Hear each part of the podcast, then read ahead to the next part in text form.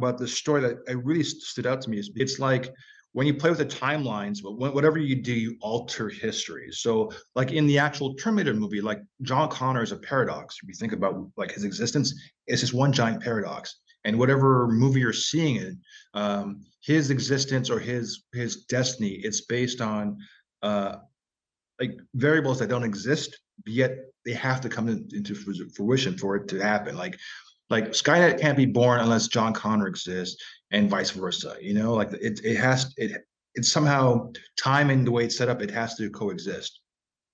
You know, you can't have one without the other. But with this book, you have completely different storyline words like this. Cybertronians landed on those are the enemies, right? Which is what this title was, was called, Enemy of My Enemy, right?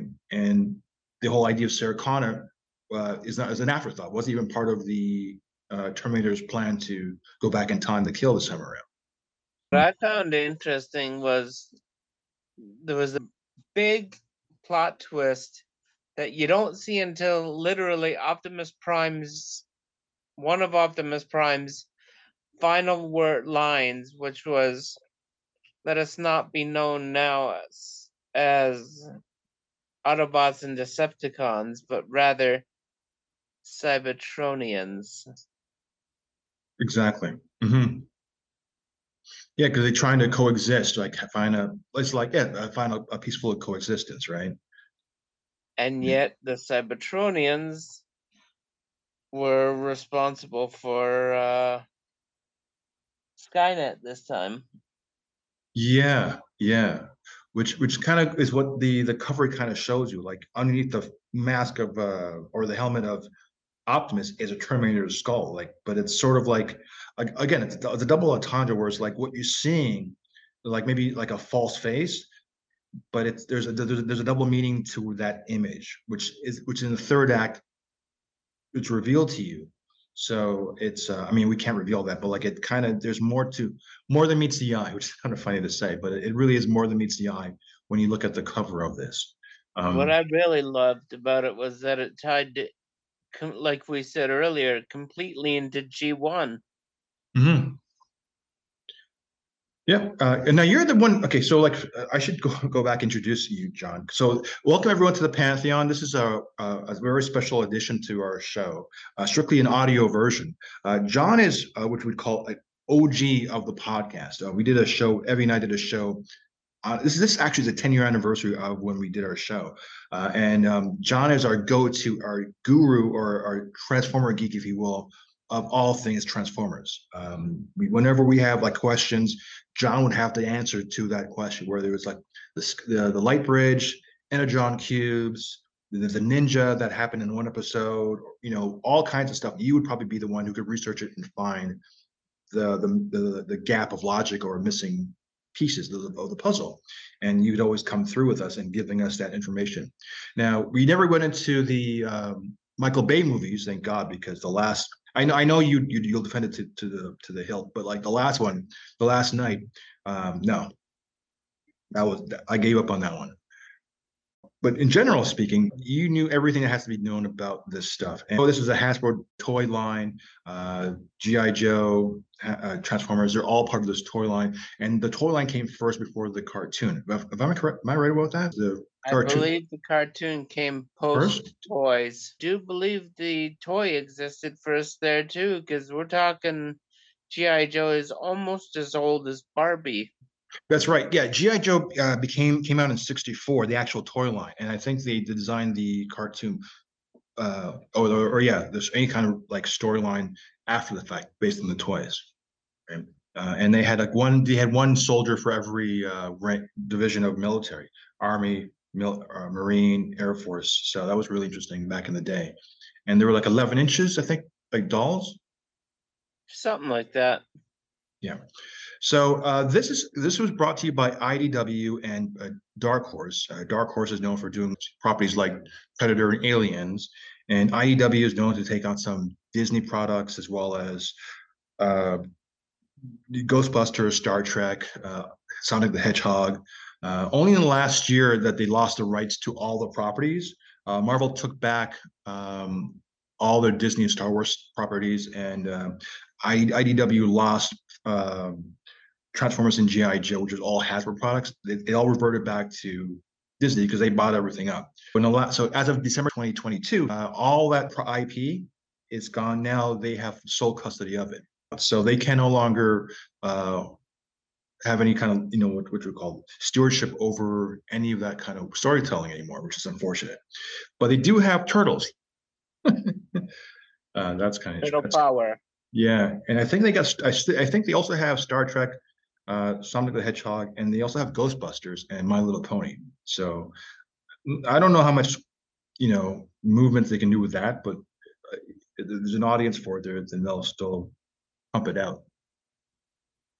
Uh, so the graphic novel came out in December twenty twenty-one, so it's relatively new. Uh, it was like a four-part series as a comic book, and then they made it into a graphic novel. Uh, one of the best scenes I liked about was the Sarah Connor, and she's calling out to uh, to the Ark, where the Ratchet and um, Wheeljack is loca are located right now, and we don't know what's going on. And then this phone line to her, we lose the phone line. So it kind of leaves you leaves you on a, a cliffhanger. That I like. I like how the story, it feels like you're watching a movie where they leave you on certain cliffhangers. So um, you can say what you will about it being simplistic or, or pretty straightforward, but it, they do have its um, levels of where it kind of builds tension for you and you kind of leaves you hanging, you know, whether it's, whether she's being chased by, um, what's uh, Soundwave's little dog? Um, Oh, um, Ravage. Ravage, right? So, like, she's being pursued by Ravage, right? Which is like the smallest Transformer, but like deadly, and uh, it leaves you like just suspended to know what's going to happen, because we lose communication with her, and then we lose communication with the Ark, but we don't. Uh, we as the audience know what what went on, but they don't. So you have a multi-tier levels of like, well, what really did happen? They kind of stop it, and you don't. The, the you you know what happened, but you don't know who the survivors are or how bad the situation is. And uh, I thought that was really well. I think the, the when I say really well, I think the tension and the drama and suspense, that's the word I'm looking for, suspense, is really well crafted in the story. And it's like a it's a four comic book storyline, but it really feels like it builds little by little. And in the last act, I think it really delivers. And I think the ending. Um, I you kind of I I was wondering how it it would go back to like the beginning, like how it would tie in with Skynet and all that stuff. And uh, if you really if you're not looking at the clues, um, you could be surprised at the ending. But then when you saw what how uh, the Terminator, the last act of the Terminator, and how he got involved, you're wondering, oh, okay, this so that's kind of a cool twist to the uh, final to the to the film. You know, um, because when it when it begins, it begins in twenty twenty-nine. Which, if you saw the movie in eighty-four, their future is in twenty twenty-nine, which is which is literally like five, six years away now. So you better take yeah to commemorate or have some kind of something to commemorate commemorate James Cameron's uh, body of work, which is like a classic, you know, uh, because the future is is now, you know, uh, which is not that far away. Um, What, what did anything surprise you in reading this book? Like, was there anything that kind of like you liked the way it went and went this direction? Is there something that kind of like surprised you or steered you, like was like a red herring that you didn't suspect? Well, for me, I would have thought like um, midway through, Optimus Prime says that sounds like the work of uh, Megatron, mm-hmm. when it was revealed to him about the future of Earth and the wars, the and Skynet and the whole bit. So, I mean, there's there's such a twist at the end regarding the T eight hundred that gets sent back, and I don't want your listeners to. Uh, I don't want to give away to them, but O M G, he is not just hunting for the Cybertronians, but he becomes a key figure in the, the paradox itself. Mm-hmm.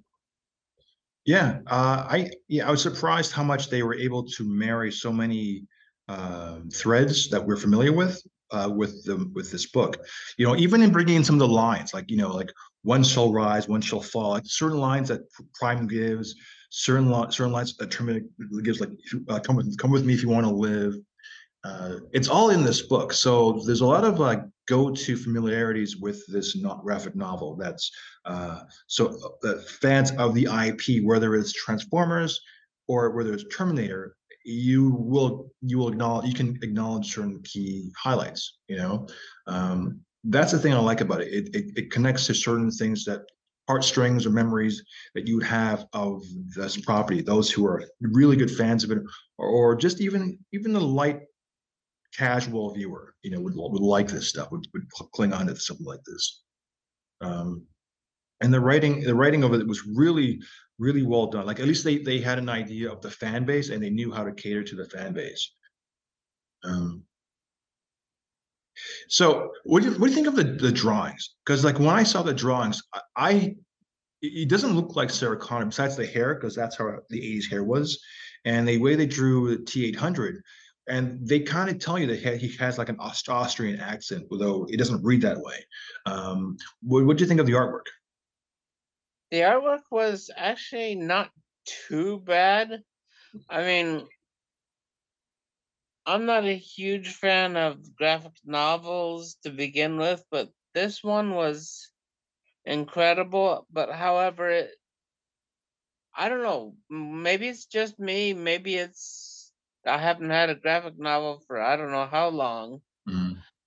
but it seemed like every chapter or every act, if you will, seemed like it had a different artist. Yeah, that's true. That's true. Uh, and I, I mean, like you said, the the drawings of Sarah and the T eight hundred. There was one act in there, at least. Don't ask me which one. I forget. But it seemed like the drawings were bang on. Mm-hmm. Uh, question to ask you: what do you think of the character choices? Like, because they use characters like that, not that's not necessarily in G one, like Arcee and Velocity. These are character female Autobots. So uh, I guess they had. I guess they get they had the liberties to you know. choose and pick what they needed to, to use for uh, this particular story.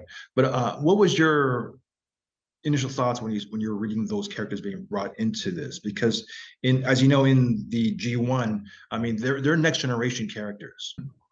Taking into example Arcee in Transformers G one, she wasn't introduced until the animated movie, and it was incredible to see her right there in the arc and right part of the initial crew. It was like, it kind of threw me for a bit of a curveball. Why is Arcee on the arc? Mm-hmm. It, it was just incredibly, okay, this is a little out of place, but I can understand it.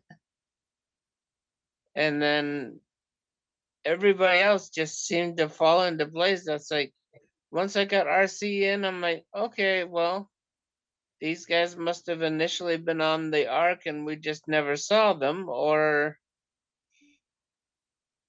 it was a crossover. Like initially, going way back into the Transformers G one, we had the cartoon series, then we had the movie. I I had I had always presumed that somehow Prime had gotten word out to other surviving Autobots on wherever they were, come to Earth, we're here, we've got a base set up, we've got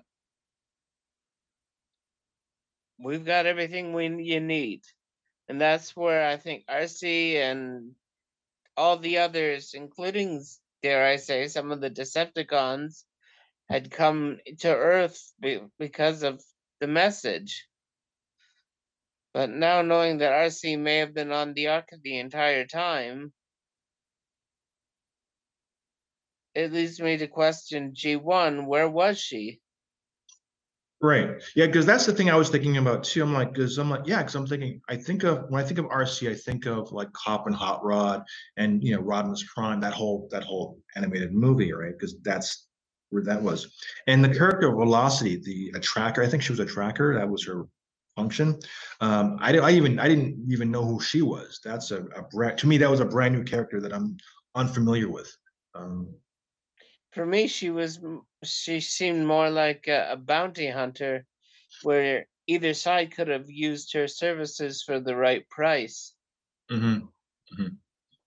Um, I, I do like, at least they had, when they when they picked and choose their characters. I mean, you you, you they they went old school. They got the Insecticons, which is a, which were like robots that I completely I, I remember them, but they, it escaped my memory of how old they go back, like these characters and the whole thing, and then how they use that to invade the the, the Terminators or Skynet in the beginning. So that was interesting, and and Starscream. So the, the the thing that I'm nostalgic for, I think, it was the animosity or the betrayal of Starscream and and uh, Megatron. It was still there, like you still have that.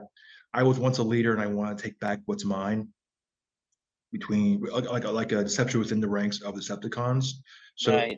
so you I like that, like they like even though that was one of the underlying themes of the actual cartoon series, and even in the movie, uh, you have they was still they still had that. So uh, a lot of that touchstones or familiarities of the past, you you kind of get that. And and even if you never watched the old stuff, like let's say you had no idea, you never watched G one series, never watched the movies, there's at least there's enough uh, like subtext in the story of like uh, the characters that are not just cookie cutter. Like you, you have a lieutenant who wants to take charge, who is who is willing to betray the, their own leader, you know.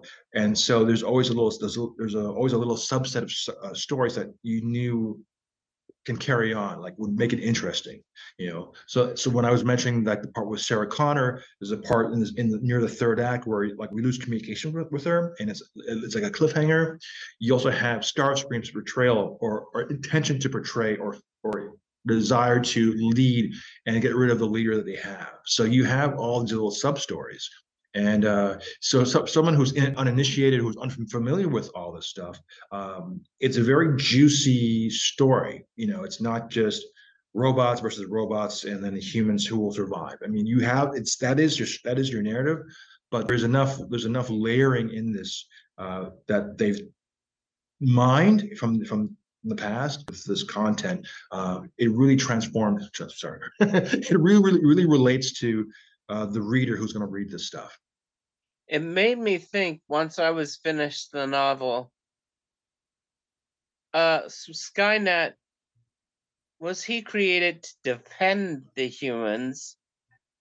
And even though they took casualties, obviously, with the initial graphics of uh, Act One, we saw Transformer heads on the ground, whereas in the tr movies we saw human skulls on the ground. It led me to believe was Skynet created to defend the humans rather than hunt them down. Because Skynet, even in the movie, Skynet was it is was a military um, defense, right? A I, and then it's like this got too, it became self-aware, and and. So now they have a common enemy, like humans and and and Terminators, but rather than it being humans, it's an outside third party like form, terraforma like force. But you're right, it was kind of, but it was cool like how they had the skulls. I didn't even pick up on that, but you're right. All those heads were like were human skulls, but now you have like a a, a vast array of like term like robotic uh, limbs and parts, you know. Uh, and if you, you look closely enough, you'll see Prime's head in one of them. Oh, really? Huh. You got to look real close, but he's there.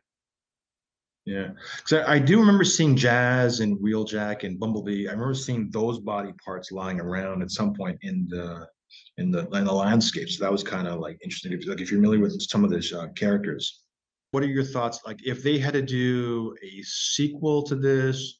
Uh, or what would you like to see?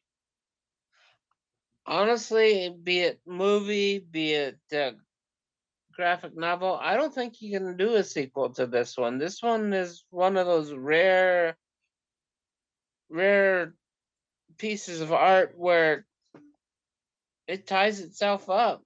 You you can't do a sequel to it because it's the storyline is established. It's how it was came to be, it's why it's there, and the only way you could continue is Armageddon, complete and utter destruction of both sides. Mm-hmm. I agree. Yeah, it's it's a Elseworld story. Like, it's even how it begins is out of it's out of the timeline of what we're familiar with.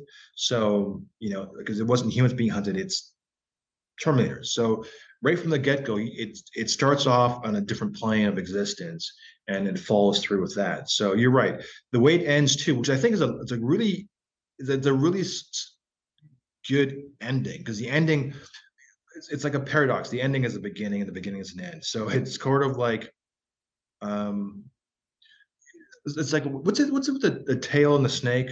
Like it's it's always eating its own snake. It's like a vicious loop or whatever. There's a You know, you know what I'm referring to? I know what you're referring to. There's no beginning and there is no end. It continues feeding on itself. Yeah, and and that's what it feels like when you when you read this story. Uh, they may change the origins, and then you may change the destinations, but it's a it's a cyclical um, like set of events that's that perpetuates itself. So whatever you change, it will re something will happen, and it will repeat itself over and over again. You just change one little thing. It's kind of like uh, the butterfly effect. Something does still happen, and you still have almost the same desired results. It's which is like a vicious circle. So uh, well, I'll give you, for example, Terminator two, Judgment Day, where the uh, destruction of the main Cyberdyne building and the uh, the destruction of the chip and the remaining T eight hundred pieces, that didn't stop uh, Skynet from being created. Yeah. Skynet was created and ultimately came to be in Rise of the Machines. The Decepticons that were revived first. I mean, Megatron, if I'm not mistaken, was the first to revive. And then the either he dragged some of the other Decepticons into the re beam, the scanning beam, or one of the other Decepticons got scanned and they got dragged Megatron into the scanning beam. Either way, the Decepticons got revived first, and then eventually somehow the scanner refocused on an Autobot and they got revived. Yeah, it's true. So, and, and for those who don't know what we're talking about, if you watch the very, very, very, very first uh, cartoon episode, as it shows you how they came to Earth, and it shows you how they revived. So what we are referring to is that there's a uh, device that scans vehicles, like a satellite dish, and it, it parlays that to the Ark, where that's the ship of the Transformers, and and and that's how they're able to reassemble and become formed again. Uh, and then we have that in this in this book, which is really good. And you're right, yeah, because it was uh, uh, Megatron who was revived first, right? At least so, in the graphic novel, yeah. Yeah, so that's interesting. That's really good. Okay, uh, before we go, I just want to mention this. Uh, so as I mentioned at the top, John is an old old school, an old friend of mine of ours who's done this show many, uh, many, many. We've done, I think, over one hundred eighty episodes, I think, in the seven or eight years we were doing this show prior to the Pantheon. Uh, this summer, and for, this, for the remainder of this summer, up until the fall, I'll be, we're going to be uh, re-releasing some of the highlights of our show on, on an audio portion of, our, of the podcast. So starting in June, we'll be discussing T V and film and cartoons and movies, Marvel, as well as regular films. So it's a lot of good stuff there. Uh, just the only thing that, that you know is that this stuff is sort of dated. So when we talk about certain stuff, it's going to be done uh, around the year this thing came out. So uh, sorry, the, when I say this, I mean the product or whatever we're, we're referring to, whether it is Iron Man, which came out in two thousand eight or whatever it is, we're just, we'll be discussing it as if it was just released. So it will be sort of dated uh, in terms of content, but it is quite exciting, and we're getting a different kind of spin on it. And also we have three points of views uh, discussing about a movie, rather than just, just two guys discussing Marvel movies. Um, so with that, uh, thank you, John. And uh, hopefully you'll stay tuned for upcoming shows. Uh, this summer will be littered with some really cool content.